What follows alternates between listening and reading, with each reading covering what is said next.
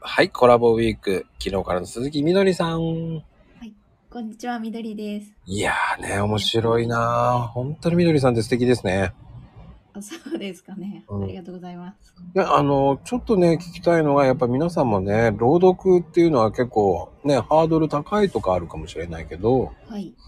やっぱり朗読の題材とかは考えるのは、どうやって探してるのかなーっていい、う。あ、あの、自分はあの著作権が絡むので、自分で書いたのを読んでるんですけど、うんうあん。の投稿サイトがあって、うん。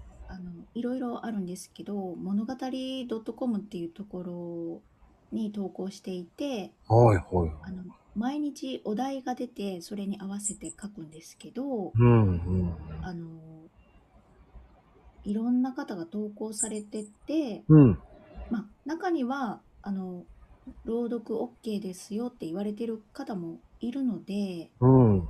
あのもう一つのサイトにもあの声優さんとかの練習に使ってくださいみたいな OK ですって書かれてるのを投稿されてる方もいるんですけどうんうんうん。であの短いやつはいとか。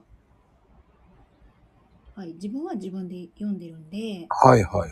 はい、まあちょっと人様の読んでもね、下手くそなんであれなんですけど、いやー、そんなことないよ。いやで、あの、スタイフと物語 .com で、うん。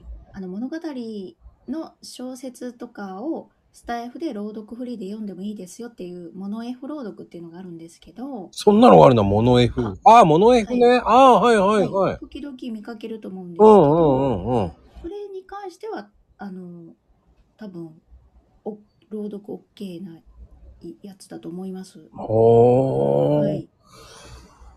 まあでもすごいよね。それで自分で書いちゃうんだからすごいよね。あでも私はそのモノ F には選ばれたことがなくていや、やあ、のサイトのおすすめには選ばれたことないんで自分でうん朗読して、自分であのツイッターとかで朗読しましたって自分でなんか宣伝してるんですけど、ああ、でもはいだはい、いいと思うけどね、それでも。だからやっぱりごくまれにウェブから聞いてくださったりとかうん。あの中国の方があの物語に日本語で書いてらっしゃる方とかいるんですけど。うん。